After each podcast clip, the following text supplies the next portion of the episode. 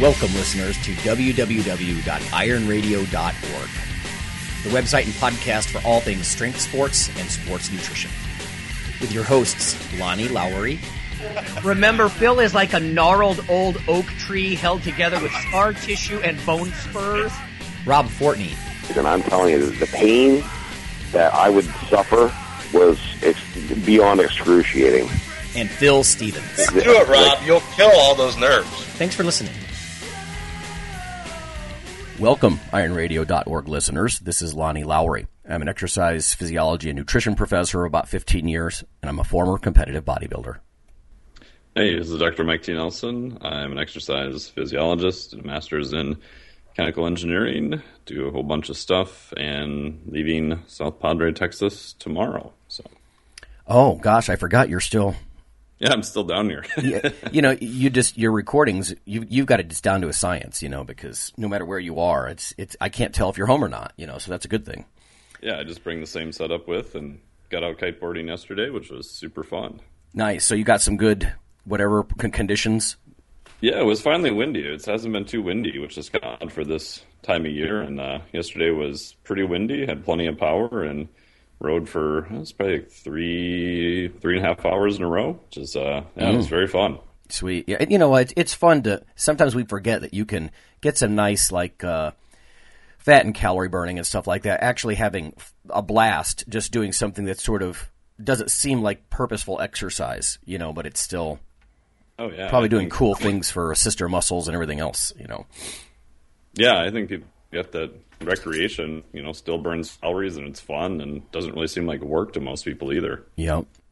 I can tell you, um, gosh, for the last three weeks, my lifting has been so spotty. It's really been kind of pissing me off, frankly. But I've, um, I actually dropped my gym membership for a month, and I'm jogging and lifting in my basement. You know, and Ah, I nice. can't, I can't tell you how bad my aerobic base is. I mean, I think I was talking about this before, but it's literally like I'll walk for a while, jog for a while, you know, and I'm not that heavy. I can't really justify this much anymore. I weigh 210 soaking wet, you know, so I can't say, "Oh, I'm 230 and that's very heavy for me." And but, you know, uh, I just the fun thing just like with lifting, I think though, is you're no matter how minimal you are, um, baseline you are, you, it's still a building process, you know, so I figure I'm going to try to if if I can only make it to the gym twice a week, I'm just going to try to build an aerobic base for a month. That might sound like blasphemy for some people, but you know, I'm a middle-aged dude and I've got to keep up my aerobic base and I lost it.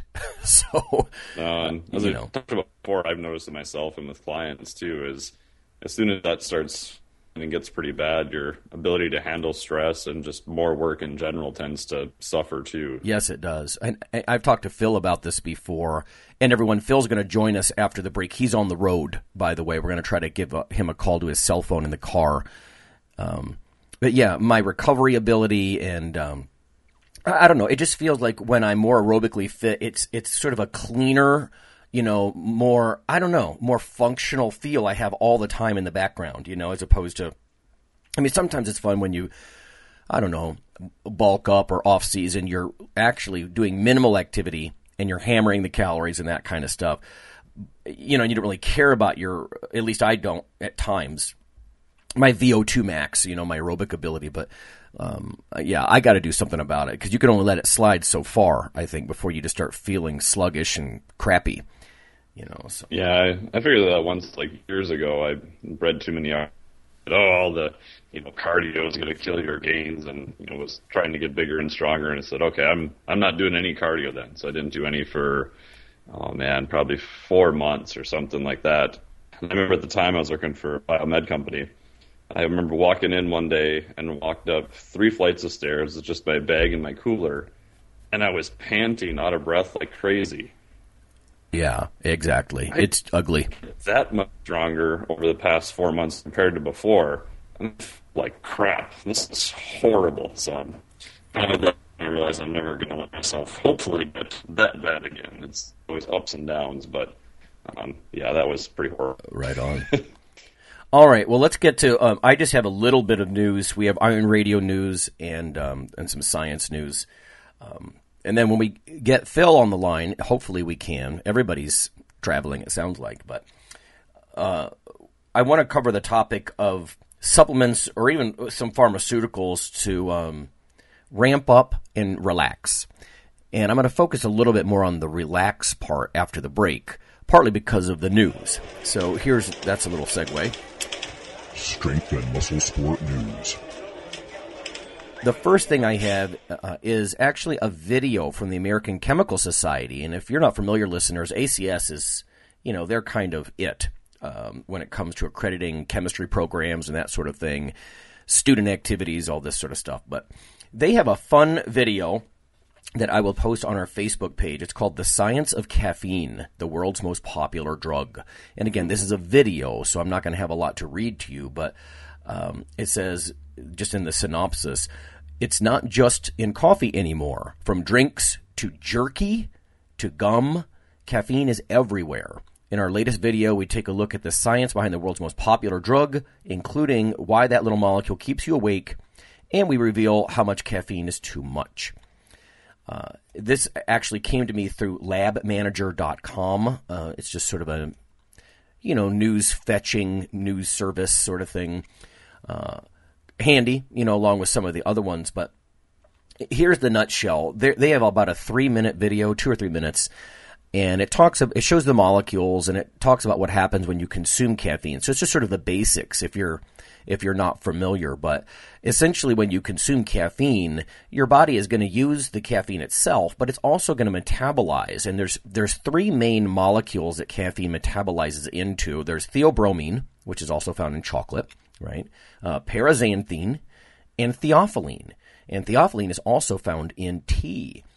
Uh, but the interesting thing is, all of these things work sort of in concert. Each one of these metabolites has has slightly different uh, I guess you could argue all of them are fight or flight kinds of uh, actions, but like whether it's oxygen transport to the brain or enhancement of uh, fat mobilization, um, increase in heart rate, you know, concentration, dopamine release in your brain. So they sort of work in in concert. The way they describe it in the video is something along the lines. I think they said um, these molecules crash the adenosine party. And if you're not familiar, adenosine, um, it's going to tend to do things like downregulate dopamine release, a, sort of a feel good neurotransmitter in your brain. It's going to slow down a lot of functions. So caffeine competes with adenosine for receptors in your nervous system and sort of removes that usual brake on your alertness and you know your ability to mobilize fat and all this sort of thing, a, muscle um, contractile force and activity, that kind of stuff. So I kind of like the way they explain that. It's crashing the adenosine party. Um, but it's sort of interesting. Now, I, I can tell you when it comes to how much is too much, uh, a lot of people know that I've looked at energy drinks and coffee quite a bit in the lab, and um, three to five milligrams per kg of your body weight, right? So if you know your body weight in pounds, and most people do, just divide it by 2.2. A lot of you know that. Um, and you'll get your weight in kilos. So I'm that would put me at what like um, i'm not 100 kilos anymore probably like 95 kilos or something. And then i would multiply that number by 3 to 5 and that is sort of an optimal ergogenic dose or performance boosting dose. I've done a lot of work with speed work and power. I think that gets overlooked frankly. A lot of people use caffeine just for the fatigue fighting effects and, and it works for that too. Or mental concentration probably works for that too.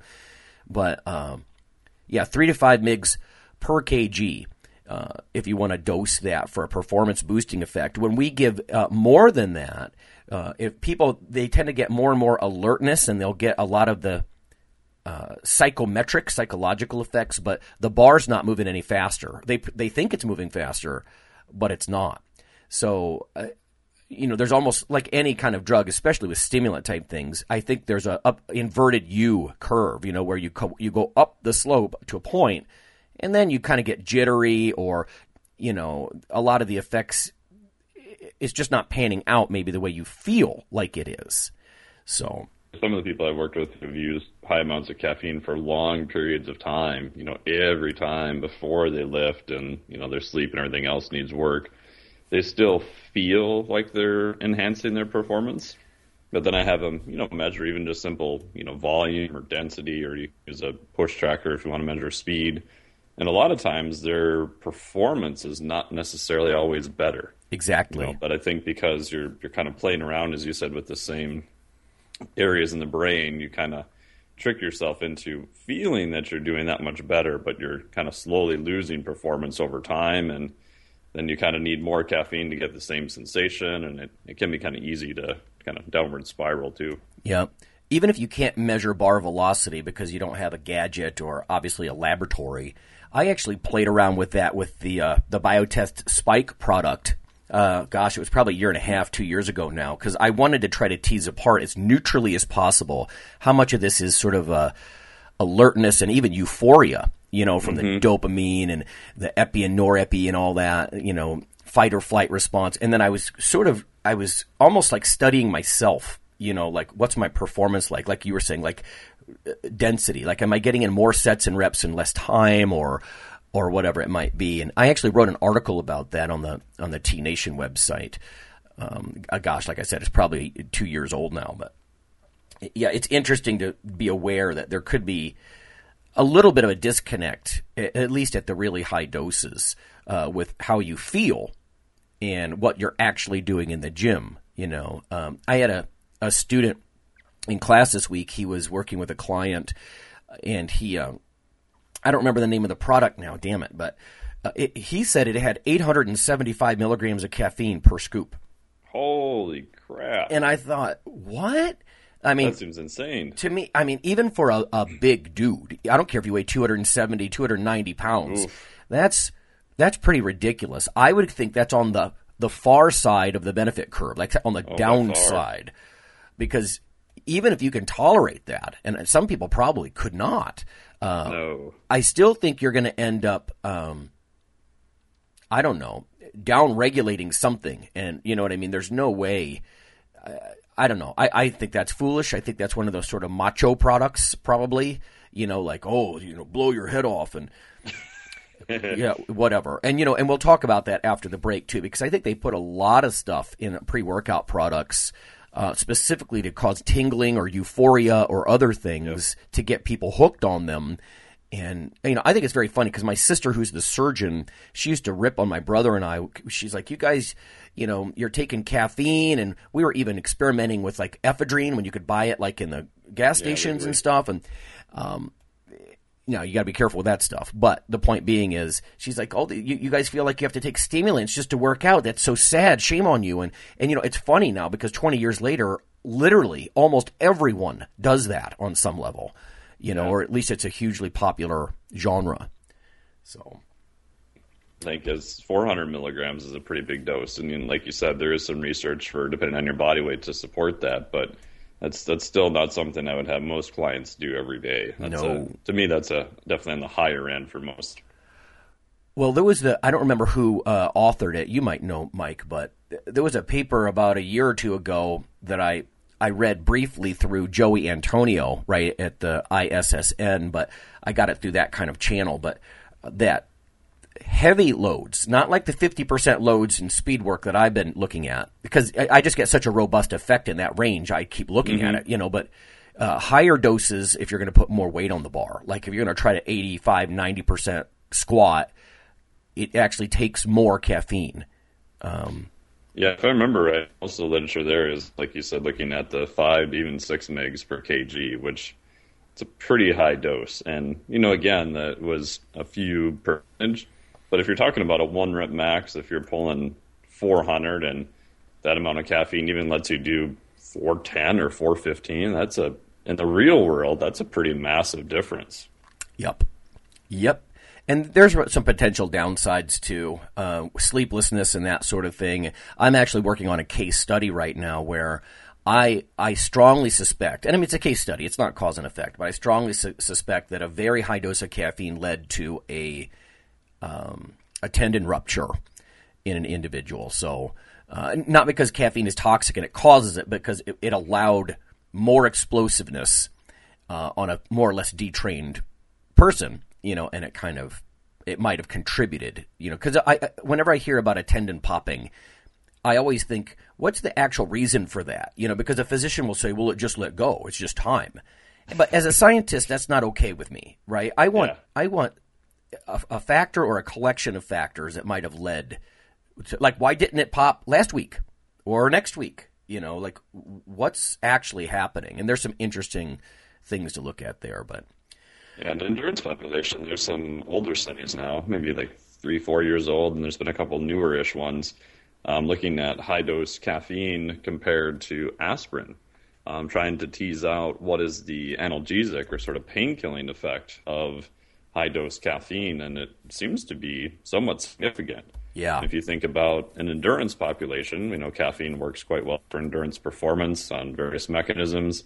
And, you know, of the studies suggested that one of the main mechanisms is suppression of pain to some degree. And if you think about endurance athletes, a lot of what you're doing is just a lot of long term pain management. Right. If you're out there for two, three, four, friend of mine's doing an 11 hour ultra endurance run this weekend. good lord. You know, that can make a big difference over time and performance. Right. I mean, let's face it. Um, analgesic effect itself, or certainly in combination, because I know a lot of lifters are Right. taking aspirin or ibuprofen. I mean, think about products. Was it Anacin or Excedrin? I think Excedrin for sure. They're purposely putting caffeine in there, not to make you wired, Yeah. but to yeah speed the pain relief. You know. Yeah, for headaches too. Yep. Uh, what else do I have here? Uh, I just want to do a quick rundown. I've mentioned the IFT wellness newsletter before. This is the Institute of Food Technologists. And these guys fascinate me. They're sort of the food chemists, really. I mean, somebody is making our food these days. It's not all just grown, it's made, and I think a lot of people know that. Um, but they have a wellness specific newsletter, and I think it's fascinating. Um, and I'm just going to point you to this uh, with some of the blurbs on the screen. I'm not going to read each one of these because I want to um, call Phil here in a bit, but the first one says uh, Americans seek healthier options when eating out. And I think this is actually encouraging. As Americans shift their dietary focus away from counting calories and towards a more holistic wellness, consumers are looking for restaurants to provide clear indicators of healthy items. Now, I like this, right? I mean, that's, I think, because we tend to look at our macros in our sports, you know, protein, carbs, and fats. I also want to see, like, is this rich in an antioxidant or fiber or whatever? But it says new research from Mintel reveals that half, or 48% roughly, of consumers agree that finding healthy items at restaurants is too difficult with 25% of Americans looking for nutritional claims on menus, uh, at least more than they did before 2015. So I like that idea. Um, it, I think that's in contrast to some news we shared last week, which was about how many minutes of exercise do you have to do to burn off this food? You know, it's so calorie counting, and this is suggesting that's not really what most Americans are looking for. They want some almost health claims on a, re- a restaurant menu, and that's cool. I think. I mean, as long as it's regulated in some way, that they don't just go crazy with false claims. But Yeah, that's the catch I always wonder about, to, to be pessimistic. But I think the overall idea is awesome. And then you wonder about a restaurant who, you know, puts a couple dried cranberries on something and says, "Oh, look at the superfoods included." Exactly. Exa- right. Hence, right. Some kind of regulation with that, just like you have to do with labels. You know. Yep. Yeah, and that could be tough. You get a lot of ma and pa restaurants, especially. But uh, another one says this is called expert insight: why uh, genetically modified organism debate still matters. So the GMO foods. In recent weeks, many major food manufacturers, including General Mills, uh, ConAgra Foods, have announced that they will be labeling their products to state that they contain gene ingredients, that is, GMOs. It says while all of these companies have stated unequivocally that the scientific consensus is that GMO foods are safe, they have been forced to start labeling their products with new labeling uh, regulations from the state of Vermont.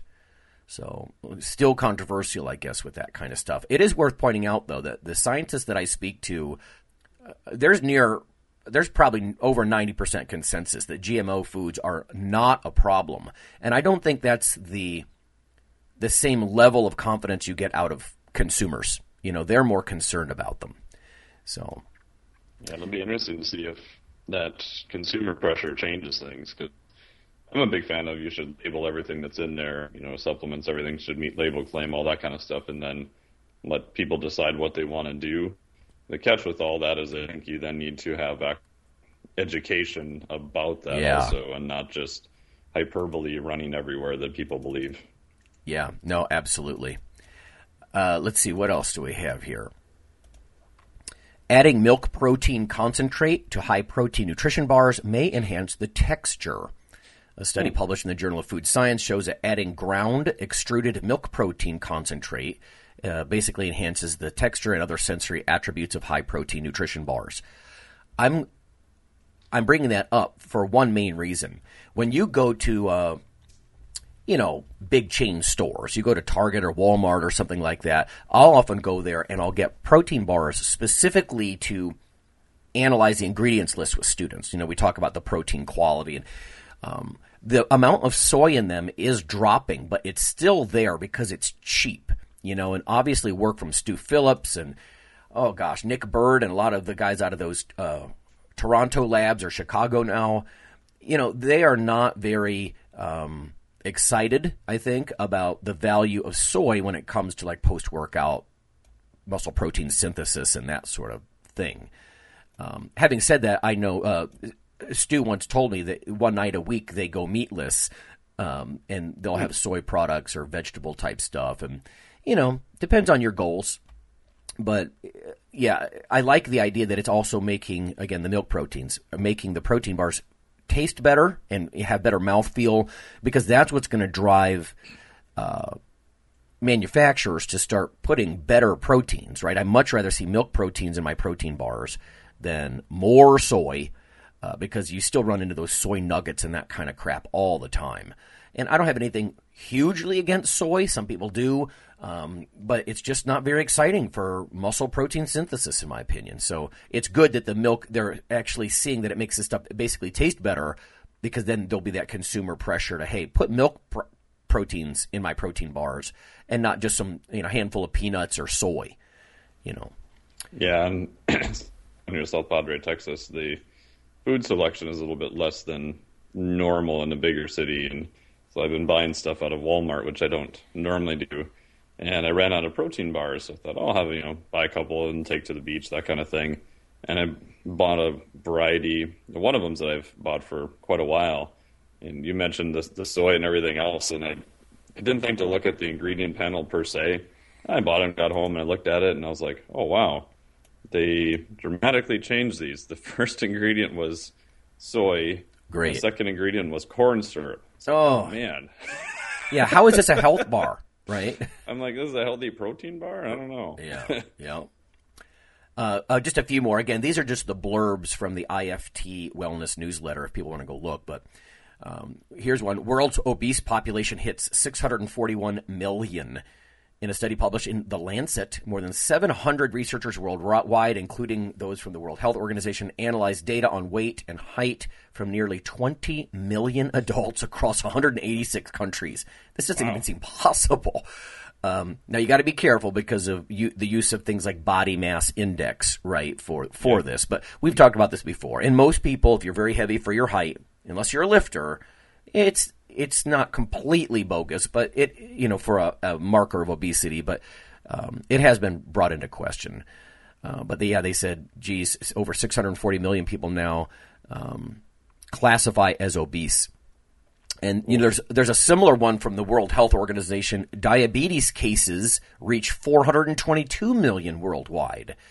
So um, again, published in the Lancet, but it says the number of adults with diabetes has quadrupled worldwide in under four decades. Wow. Um, a lot of people uh, know, some of you, if you don't know, pre-diabetes now, so people that have high, high blood sugars but not high enough to be classified as diabetic, um, one in four Americans now, they're that carbohydrate intolerant. So, uh, I, and of course, you might have heard the term diabesity, and it's because there's there's a connection there. You know, that much body fat uh, from all those obese people interferes with your metabolism. It's not just cosmetic, you know. So scary stuff. It is. Uh, and then finally, consumers prefer protein blends in ready to drink beverages.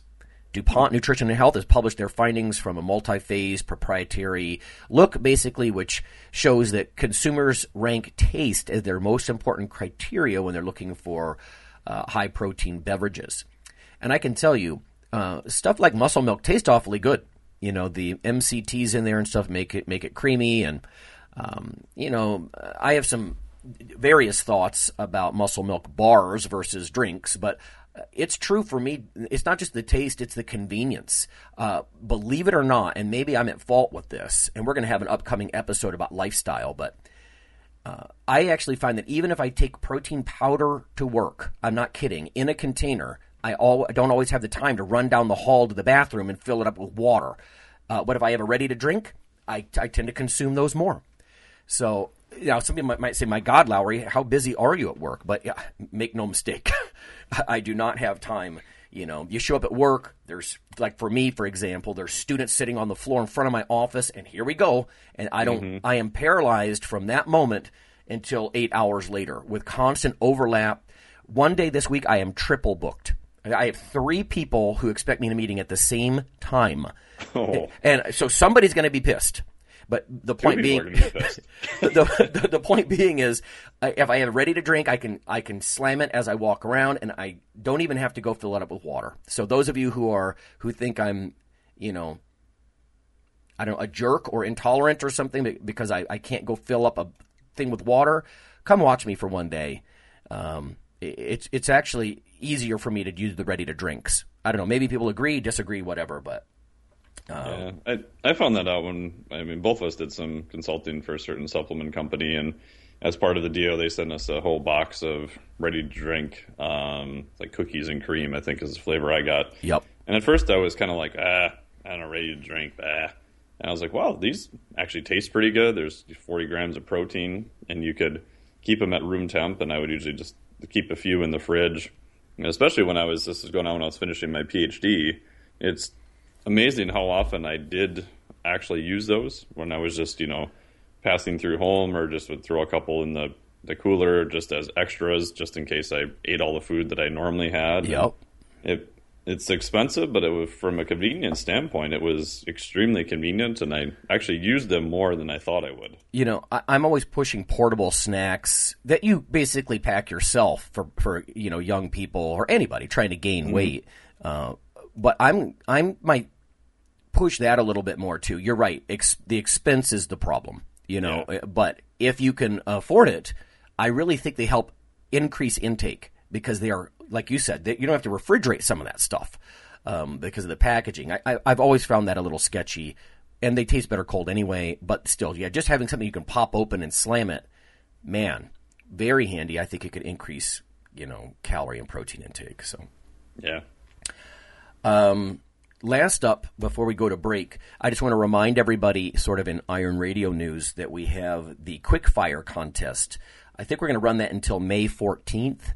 So hop on our Facebook listeners page. There's already dozens of comments and inputs on this. But what I'd like people to do is get on our Facebook listeners page. Uh, there's a thread just for this. It's the quickfire contest. So quickfire meaning this or that questions that uh, you can ask the hosts, right? So we have a um, of variety of hosts now, and some people more available than others on different weeks, but.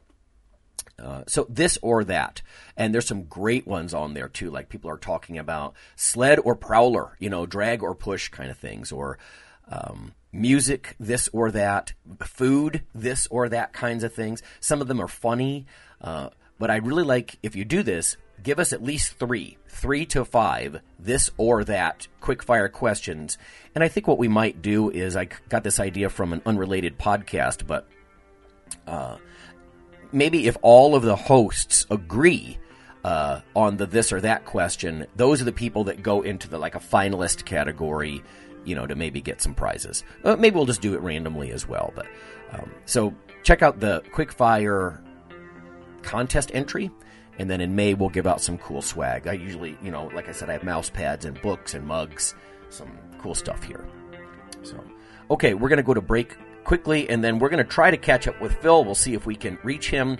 But regardless, Dr. Nelson and I um, will, minimally us, be talking about supplements and pharmaceuticals to ramp up and relax.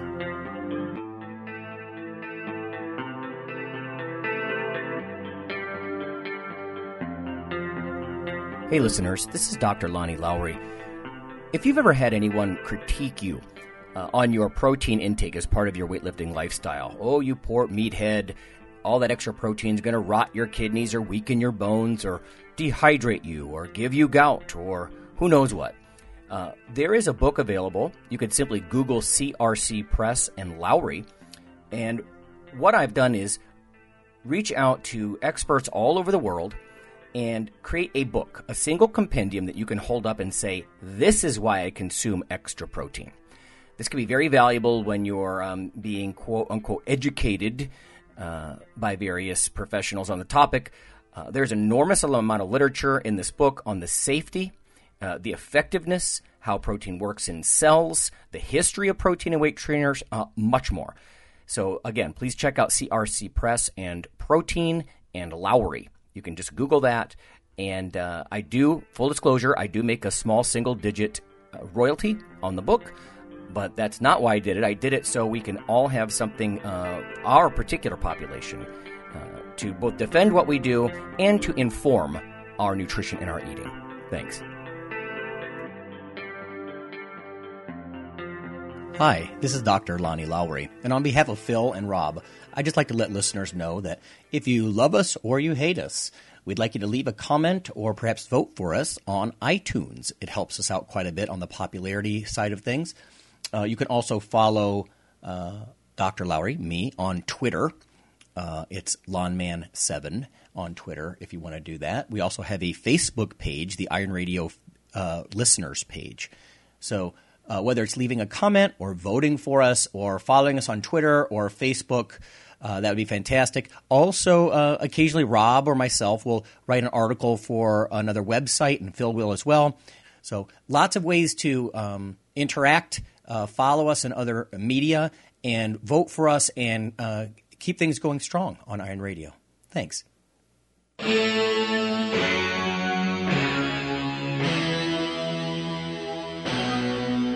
Your weekly fix of Iron Radio? In addition to being a popular institute on iTunes, we are also on email. Simply go to www.ironradio.org and sign up for the voluntary email.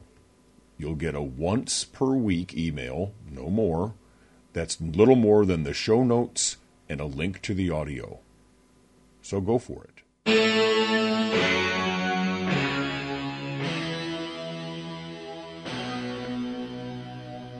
Hey, this is Dr. Mike T. Nelson, Dr. Lonnie Lowery here for Iron Radio, and we are talking about supplements and even possibly pharmaceuticals to help ramp you up and relax you.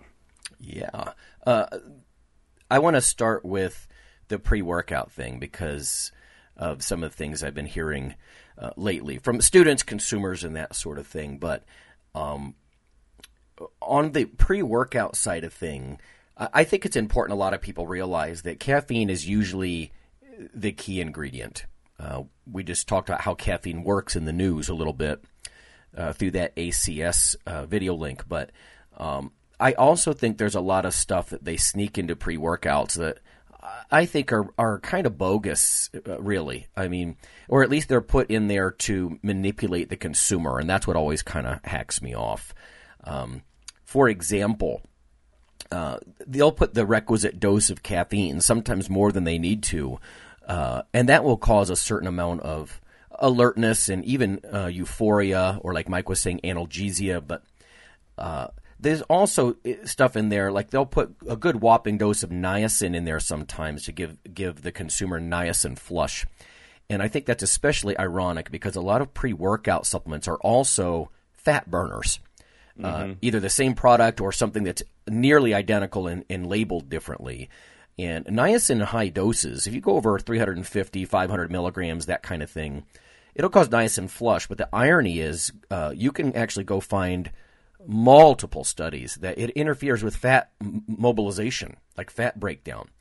Uh, so, how bizarre that they add that to for a cheap rush, uh, you know, f- niacin flush, and it can actually interfere with fat breakdown and mobilization, which is one of the reasons that you're trying, you know, you, you could be using that, you know. So, um, niacin in sort of multivitamin doses, like 16 milligrams a day, that's not going to do it. But you, you take three, four, 500 milligrams of that stuff to get a niacin flush.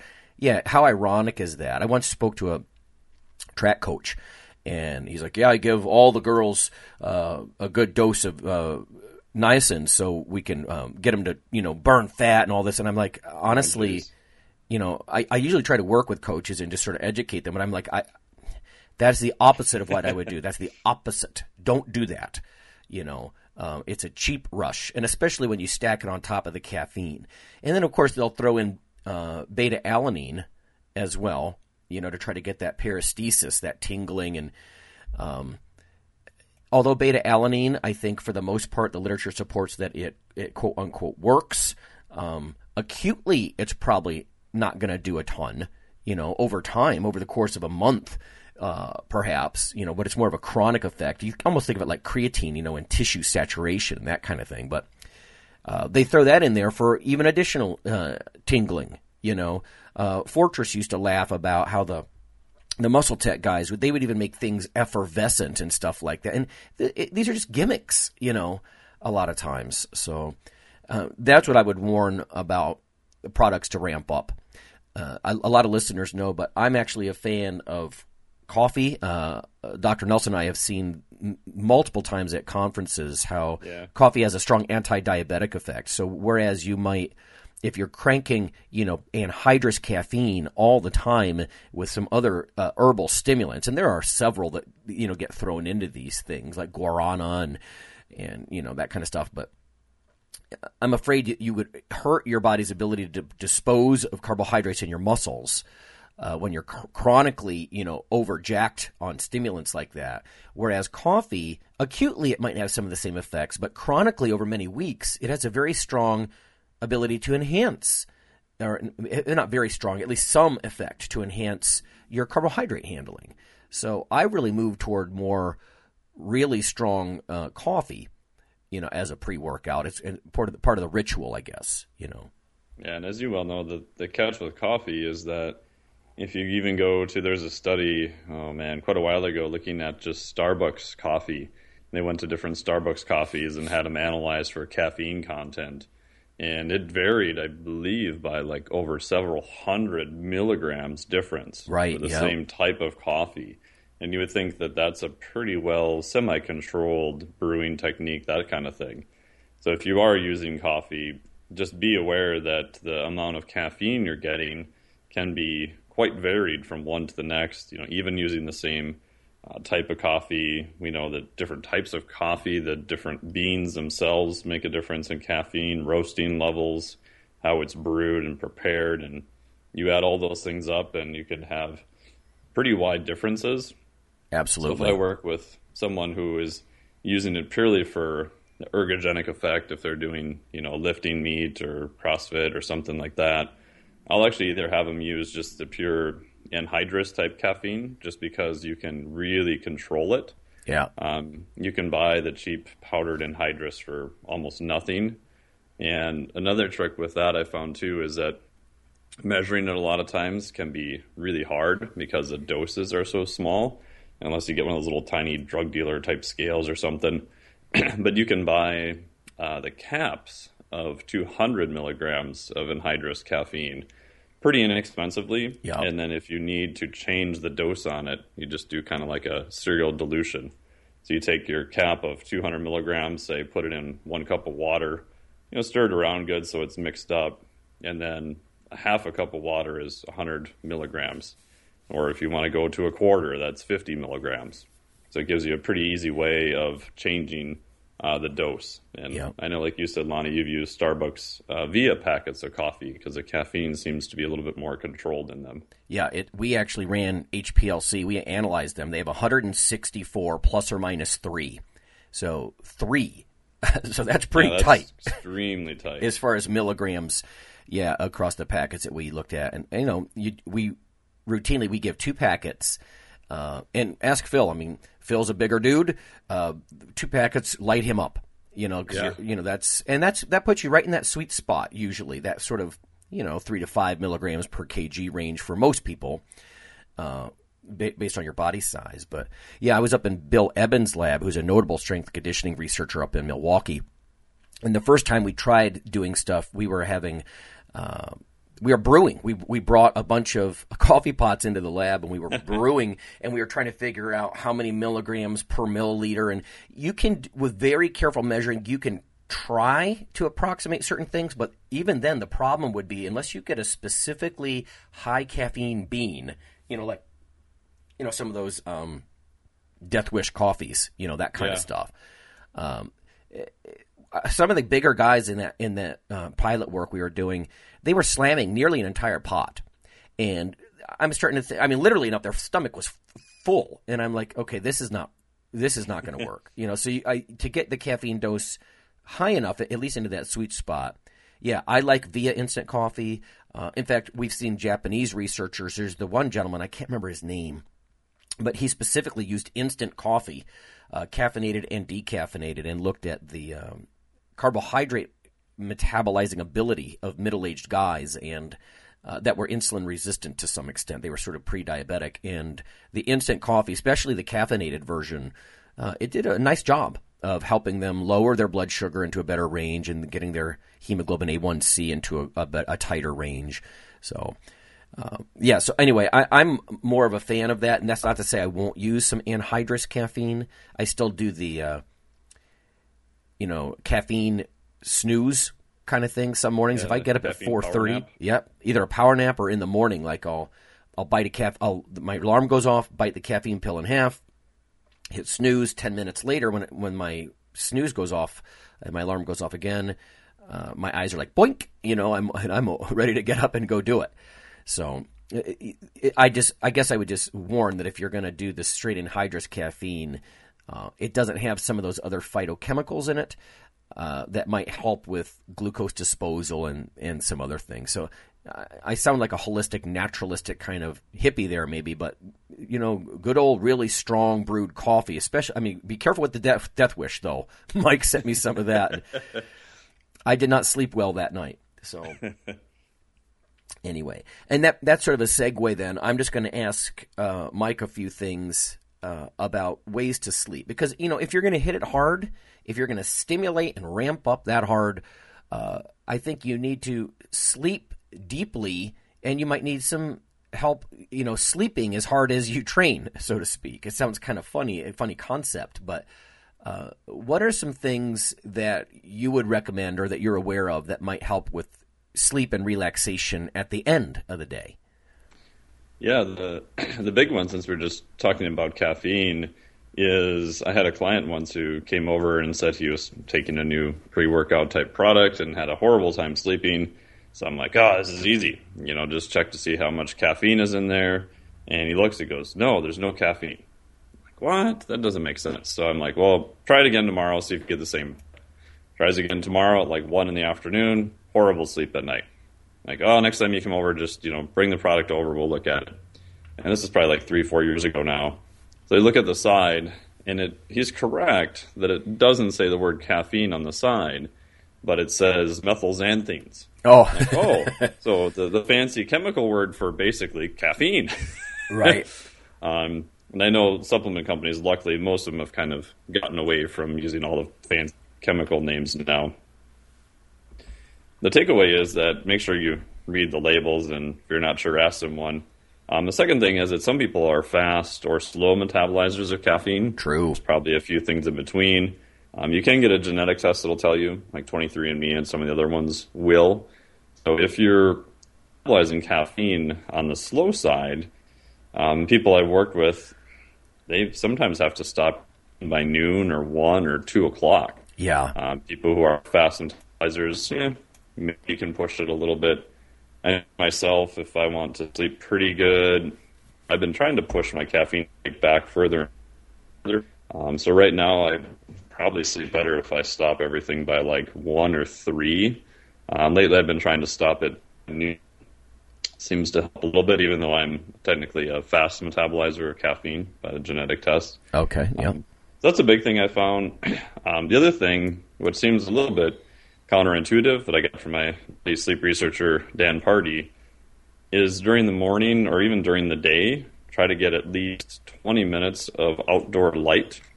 So your wake cycle is controlled primarily by light that comes in through the eyes. Mm-hmm. And the short version is if you get light exposure, that helps regulate the time you should be awake during the day and also helps regulate the time you're supposed to be asleep. And I found that if I can do that, even on an overcast day, you still get much more of the, the UV light hitting your eyes and just being inside. That I can kind of get away with a few other things and still be okay. Um, so when I was finishing my PhD, my whole sleep schedule was all just a mess. Caffeine power naps. I had a pillow in the back of my car where I slept, and all sorts of hor- horrible stuff I don't recommend.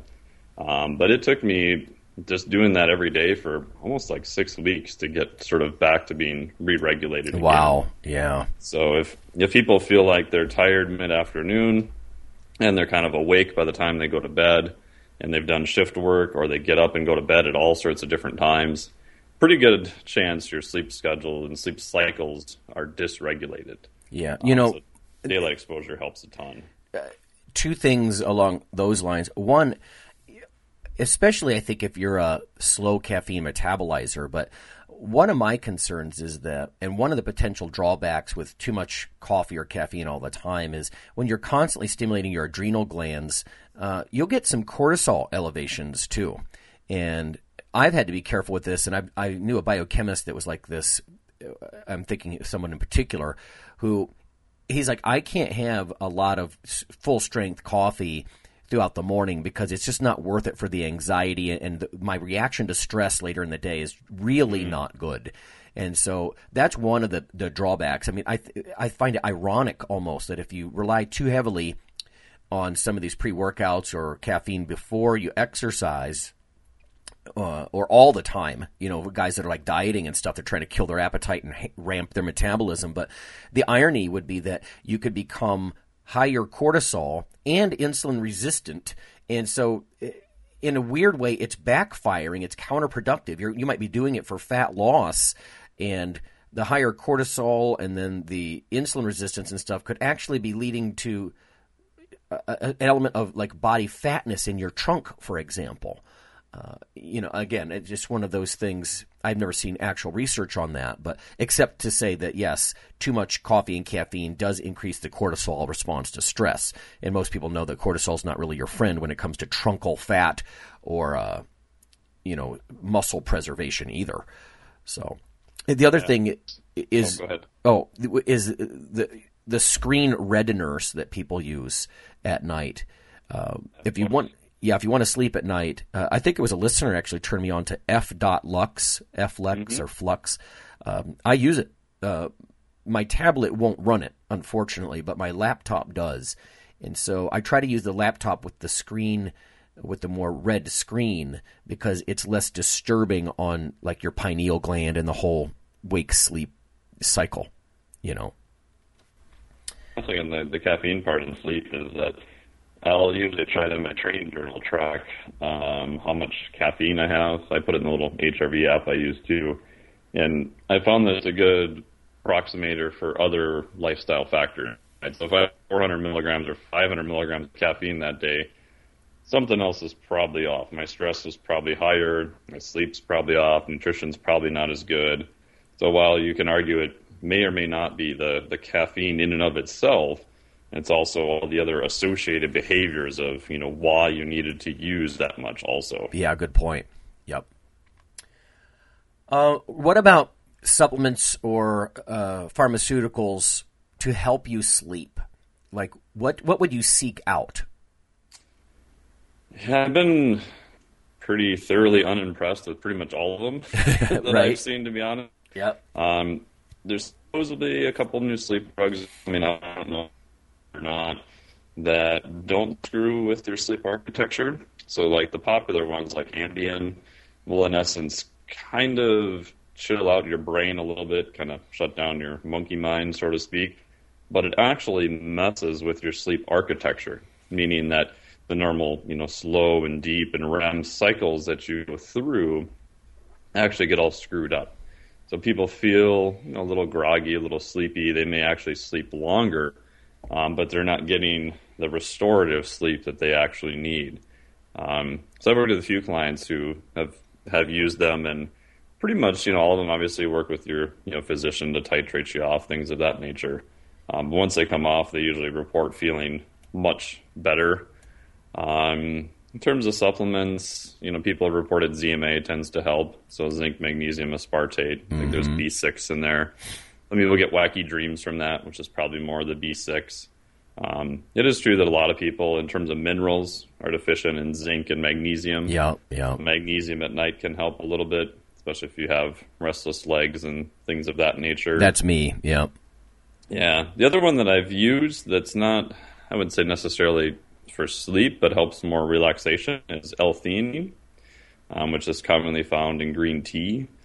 So I've used that in moderately higher doses. It it seemed to help. I haven't. I also track my sleep like a good geek. Um, I haven't noticed a difference in sleep quality, um, but the thing I did notice a couple years ago was uh, some supplements that are no longer on the market. Uh, one of them in particular would just crush my REM sleep. Like my REM sleep would normally be two and a half to two hours pretty religiously. And if I would take it at any point during the day, it would drop to 45 minutes, like Oh, all boy. the time. Um, and there is some interesting research on some antidepressants seem to really mess up REM sleep also. There doesn't seem to be, at least in the reported literature, any sort of downside of that, but it just can't be good. Um, REM sleep's associated with motor learning and things of that nature too, and that's obviously when you're dreaming. Yeah, I, I can tell you, I've been on a uh, sort of a long journey trying to figure out what might help me sleep. Um, I do take 250 milligrams. It's not a whopping dose of magnesium. It, it- Yeah. A lot of people, if you take more than 350, 400 milligrams, you'll just get diarrhea. You know, Uh, Especially magnesium citrate and certain yeah. types of magnesium. Yeah, but it helps me, especially if I have uh, some workout stimulants during the day and I do get like restless legs or that kind of stuff. Uh, magnesium is used clinically as a muscle relaxant. Um, In fact, my wife was put on magnesium specifically to prevent uh, premature labor because she was at Oh, risk sure. for that. Um, so there, there is uh, some science uh, to that. I, I'm going to agree with the L-theanine thing. Um, I've seen some interesting studies up in Canada where they were actually mixing uh, L-theanine with caffeine, believe it or not, because L-theanine is usually used to sort of reduce stress or help you promote sleep, and um, about 100 milligrams of L-theanine, and then they would mix it with just like 50 milligrams of caffeine to help people focus and concentrate. And then, but you know, it always came up as how much of this is just the caffeine, though, you know, versus the, the theanine itself. But it does help me get to sleep. Uh, I haven't tracked closely enough what it does to deep sleep or REM sleep or you know how how well I sleep. I think I need to get a Fitbit or something that can track even just with a you know just my movements at night, like how restless is my sleep, Yeah. you know, with the I accelerometer. Basis, which I like. So Yeah. Uh, but anyway, L-theanine, I find that 100 milligrams of that does help me uh, get to sleep. Um, sometimes I'll take melatonin. Um, it's just interesting here in the states. You know, there are certain hormones like melatonin you can just buy, and nobody Yeah. nobody cares. And other hormones are like crack cocaine scheduled to the yin yang. You know, but um, and I can I can see maybe why on some level, but I'll take three milligrams of melatonin. Uh, five makes me groggy the next day, so you'd have to be careful with that. There's even been times where I would bite them in half uh, because I'm pretty sensitive to that stuff. But I kind of like the idea that it's a signal to your brain, hey, like you were talking about light sleep cycle. Hey, it's it's bedtime now, you know. So uh, now there's usual reports not to do that indefinitely. Do it for a couple of weeks and then take some time away from it. I think they're trying to prevent some kind of um, down regulation. Yeah, Yeah, which makes sense, but I've never seen any literature. I mean, the, the theory makes sense because a lot of stuff in the body is controlled via negative feedback loops. So when concentrations get too high, we start, you know, cutting back production. Um, another tip that I've used with melatonin is I would have people start with the smallest dose you can possibly find, mm-hmm. which is hard because vast majority of all the doses sold are three milligrams. Yeah. But even half or even a quarter of that. And if people find that they're waking up in the middle of the night, to actually try less melatonin, not more. Interesting. What happens is if you take a dose, your body says, "Oh, all this melatonin, time to go to bed," and then it sees the huge and rapid decay. It says, "Oh my gosh, levels are dropping." it's time to get up. okay. Um, yeah. So by having a smaller dose, you don't have those big, huge, dramatic, um, just as much either. And then people don't like this one, but obviously melatonin is trying to be, and it's getting dark outside. So most people need to take it a little bit sooner, and then obviously go to bed sooner. You know, if you're taking it at 11:30 at night to go to bed, well, now you're just pushed your sleep cycle back super late. Exactly. Process of doing that. Yeah, I will take it at like 8 p.m. You know, yeah. I mean, like now, yeah, and during the winter even sooner. Yep. Yep. Absolutely. Um, but you know, I, I read a very interesting study that a five milligram dose of melatonin increased growth hormone production. Yeah, it's been uh, around for a while. Yeah, right. And uh, that's always intrigued me too, because at my age, I'm not getting a lot of GH release from an exercise bout. Uh, that was one of the first studies I was in. We were looking at t- guys in their 20s versus 30s and 40s. And once you get into your 30s and 40s, you get a pretty blunted little blip of GH from a workout compared to when you were younger. So I'm kind of banking on the fact that I get a fair amount of GH surge, maybe 90 minutes into sleep or something along those lines. Um, but having said that, yeah, they were actually giving it to people before a workout. I'm like melatonin before a workout. I can't. Yeah. I can't imagine. You know, because you're you'd be fatigued. Your rate of perceived exertion would be terrible. I would think, but yeah, it, there's those studies looking at it as an antioxidant to en- enhance training performance. And you're correct that I think it was soccer players they were given it to before training. Yeah, and I'm like, on one level, I'm like, from a mechanistic standpoint, that's kind of interesting from a practical standpoint. That's the stupidest thing I've ever heard of. No doubt, no doubt. Knowing what it does to me, yeah, even that three milligram dose, and like I said, sometimes I'll bite those things in half. Um, I can't, I can't imagine. But I kind of like the idea that it's a hormonal type uh, sleep. You know, mm-hmm. I don't mm-hmm. want to say it's more natural. That's a loaded word, but uh, compared to stuff like uh, there there have been times where I'm like, damn it, I need to shut down. I don't. I'm not even going to fuss too much about the quality of my sleep. I need minutes, total minutes, and I'll take I'll, I'll bite uh, just an antihistamine in half, like a four hour mm-hmm. antihistamine, and that puts me on my ass.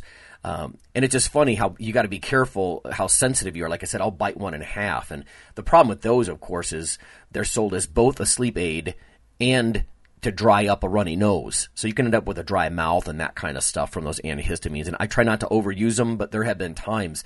But then, you know, I don't want to fall into this rut, right? Where take the yellow caffeine to wake up, take the pink antihistamine to get to sleep. It's messed up. I don't want to do that. I tried an antihistamine once for sleep years ago. So my mom's like, "Oh, just take an antihistamine; it'll knock you out." And I had never really taken them before, and I'm looked it up. Oh, it's relatively safe. I'm like, "Yeah, once in a blue moon, whatever." Oh my god, I had the worst reaction to it. I felt cold, clammy. I felt paranoid. I felt like I wanted to crawl out of my own skin. Oh yeah. I was just like, "Oh, this is horrible." yeah, people. I think people, people differ. bad reaction to it. Yeah, because uh, if you read the label, in some people it causes grogginess, and others it will say causes restlessness. I'm like, oh, I was so restless. You know, it, it, that's a weird class of drugs. I mean, the the idea that you can sell it as both uh, for a runny nose and right. a sleep aid is just weird in itself to me. Yeah. But um, my wife's trick with a lot of her uh, patients because they're on meds and she needs something that doesn't, doesn't cross react too much is double bag chamomile tea. And if you think, oh, oh wimpy chamomile, that's that's that's so wimpy, Lowery. How do you even suggest that? But I'm telling you, it's there's there's like a sweet spot. She'll even triple bag it sometimes. But if you put enough in in a cup of hot water and you let it steep a good you know five ten minutes, um, that stuff will really slow you down and help you sleep.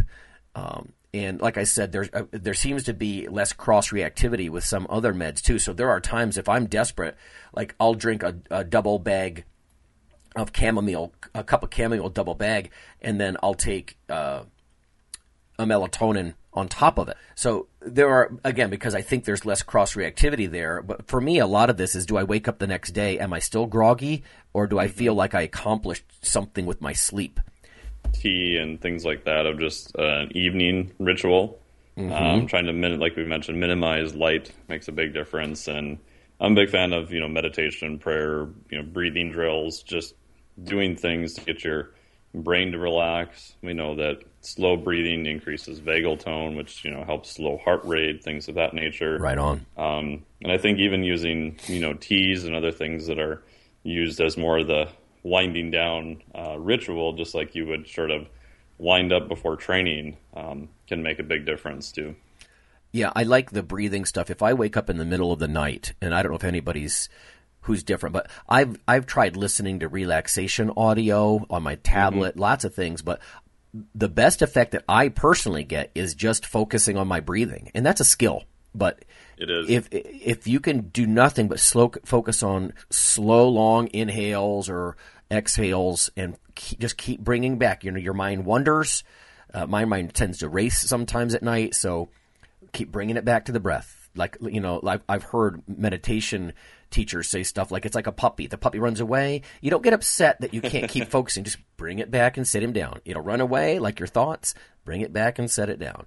And over time, I found that, yeah, uh, breathing exercises, focusing on breathing is one of the best ways that I can keep my mind as blank as possible and get my ass back to sleep. And especially with the, a lot of the Fitbits now, I've got, like I said, I've got a basis. They'll measure heart rate directly and the very simple sort of biofeedback thing you can do is, you know, if you have your watch on at night, which most people would, just look at it and do different breathing techniques, just kind of experiment a little bit, and then see what is the lowest you can get your heart rate to. And a lot of times, having that direct feedback of watching your heart rate goes down, you know, kind of gives you info on what works better for you and kind of get the positive association. And for people who are really type A, which I tend to be a lot of the times, having something else to focus on that's pushing you in the right direction uh, really tends to work well for them. If you tell them just even specific breathing drills to do, like you said, they they tend to just wander everywhere else. Or if you give them something else to focus on, right, focus. and that's giving them the positive feedback that they're going in the right direction and help yeah, that's great advice. Yeah, biofeedback kind of thing. As soon as some of these Fitbits and other gadgets can measure blood glucose, I've seen several now that yeah. claim to measure it from sweat. I don't know how yeah, on earth. Interstitial fluid, yeah. But um, yeah, w- when they get to that level, I'm going to be all about that. And partly for the sleep. Right now, my most interest is in the sleep monitoring. You know, but yeah.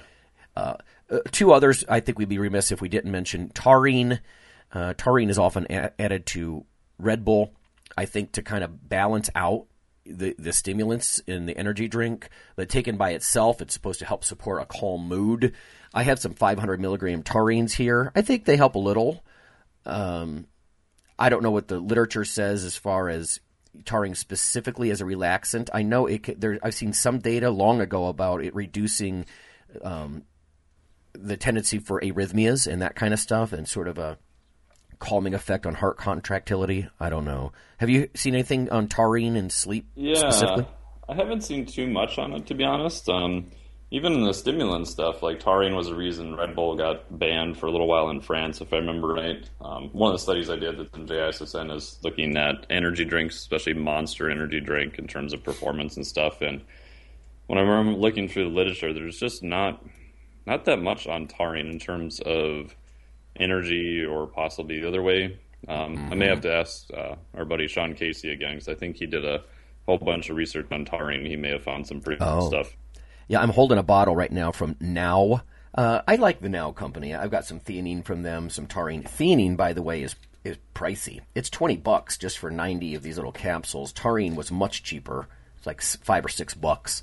Uh, of course, just amino acid, but um, yeah. Uh, I, when I've looked into just general lit reviews on energy drinks, I also had a hard time finding much on taurine by itself. Yeah. You know. And the last one is valerian root. I've got this in my left hand, 450 milligrams. I do have a handful of studies that it does help with relaxation or help you get to sleep. Um, I don't know. Uh, like I've I've not looked at a huge amount of literature, you know. So maybe the studies I have have been cherry picked um, accidentally because I really don't have any vested interest in this. But some of them look like they help.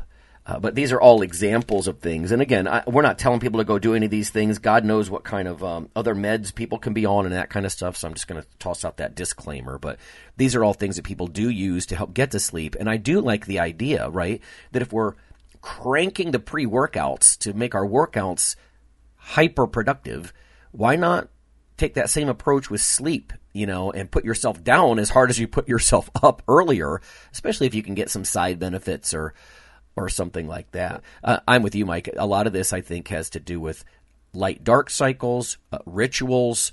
Um, there's lots of things that go go into the process, and it's it's not as simple as just getting the, the right chemical in you, and then you know you have wonderful sleep. Yeah, so. and that's where I'm a, a big fan of starting there with pretty much everyone because you know any any drug or anything like that always has some cost somewhere. You know, there's there's no physiologic free lunch. You know, if you're yeah. using caffeine to get by for less sleep, you may do it for a couple of weeks, couple of months. Hey, maybe you get lucky and it's a couple of years, but at some point you're gonna have to repay that that cost in some fashion. Yeah, that's um, good advice. In terms of sleep uh, supplements, the last one I'd measure is just phenylbute or phenibut. It's actually a more considered a Russian drug from years ago, which probably makes it popular um, but it's a GABA analog. And I've tried it a couple times, and it's those things that it seemed to work so well it was scary, so I don't use it. Which seems kind of I know, but because in my head thinking if it worked that well, that means that there's a potential for a higher cost somewhere that maybe we just don't know about. Um, but you know, there's a debate about does it have you know addictive qualities and that type of thing. Again, probably right. dose dependent. For some people, small doses work you know really well, um, but I I haven't used it for the past couple of years just because it. I haven't seen any scary data on it, but it just makes me nervous. I guess. Yeah, that's a good one. I I, I didn't even think about that one. Yeah. So, and you know what? Again, a final little disclaimer, maybe, but there could be lots of reasons you're sleepless and so it's oh, worth yeah. bouncing this off a doctor. Uh, still, some physicians are sort of that pill for the ill, and you know, just take your Ambien or take this or let me give you some of that. And um, I, you know, I, I, check out online if you you could type in like progressive relaxation audio, and there's a lot of like psychology departments in uh, regional hospitals and universities where they have free audio where you find someone with the right voice tone and they take you through, you know, squeeze your fists, relax, squeeze your biceps, you know, relax, your traps, and they lead you all the way down through your body, even your face. Um, and progressive relaxation is very handy. There's uh, diaphragmatic breathing where you have your hand on your chest and your belly and you're trying to do slow, Hello. deep breaths. There's, um, oh gosh, autogenic training, yeah, where you're, you know, repeated suggestions, you know, your legs are warm and heavy heavy and warm. You know, they just kind of go through this. And again, you get someone with the right vocal tone, and it can be very relaxing. I think so. Some of those things are are known to be effective. I think so. Yeah, and one of my favorites for that is a practitioner named Eli Eli E L I uh, B A Y. He's got a lot of stuff on relaxation, very nice vocal tone, very you know guided relaxation, you know a lot of that stuff. I found that that works really well for a lot of people who need that one thing to focus on, you know. So just you know, put it on, focus, and they walk you through, which works really well. Yeah, keep your mind from racing.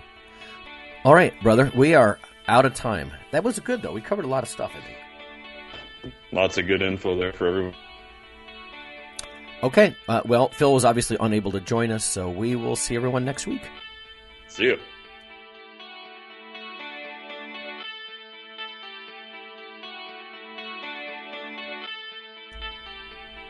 Hey, listeners, have you seen the store at ironradio.org? There are three halls in the store one for Phil, one for Fortress, and one for myself, Dr. Lowery, and they're thematic. So you can go into our Halls of Iron store and choose based on your goal. If you need something to learn or read or something nutritional, you can look in my store, uh, Lonnie's store. If you want something about injury prevention uh, or competition, then take a look at Phil's Hall of Iron. And if you want something about motivation or daily training, Fortresses Hall has what you're looking for. There are some fun, heroic descriptors uh, as you browse through the stores. We try to make it a little more fun than the average boring online store. And whether you're a novice lifter or someone more experienced, you can take heart that you're not wasting your time. The things that we put in each hall of iron are actually based on our own recommendations. Protein powders that we know to be good, uh, knee sleeves, wraps of some kind, things that Fortress uses in his own training. Uh, the stuff you, you see, you know is good. This way you don't waste time. So check out the Iron Radio store at ironradio.org and um, let us know what you think on the forums. And certainly you can request products and we will uh, screen them before they go in. So thanks for listening. Iron Radio is accepting donations. If you like what we do, the professors, the scientists, the bodybuilding show promoters, the athletes themselves in powerlifting and bodybuilding, um, please consider making a donation or maybe buying something from the ironradio.org uh, store. Uh, we also are accepting supporting members. So for $4 a month, which is frankly less than the bank sneaks out of your account in fees, you can step up and support a form of sort of public radio for the bodybuilding and powerlifting and strength community. The Iron Radio podcast and all of the audio on ironradio.org is for informational purposes only. If you're interested in starting a diet or exercise program, it's important to check with your physician. Also seek the help of registered dietitians, athletic trainers, and qualified exercise physiologists in order to make the progress that you need.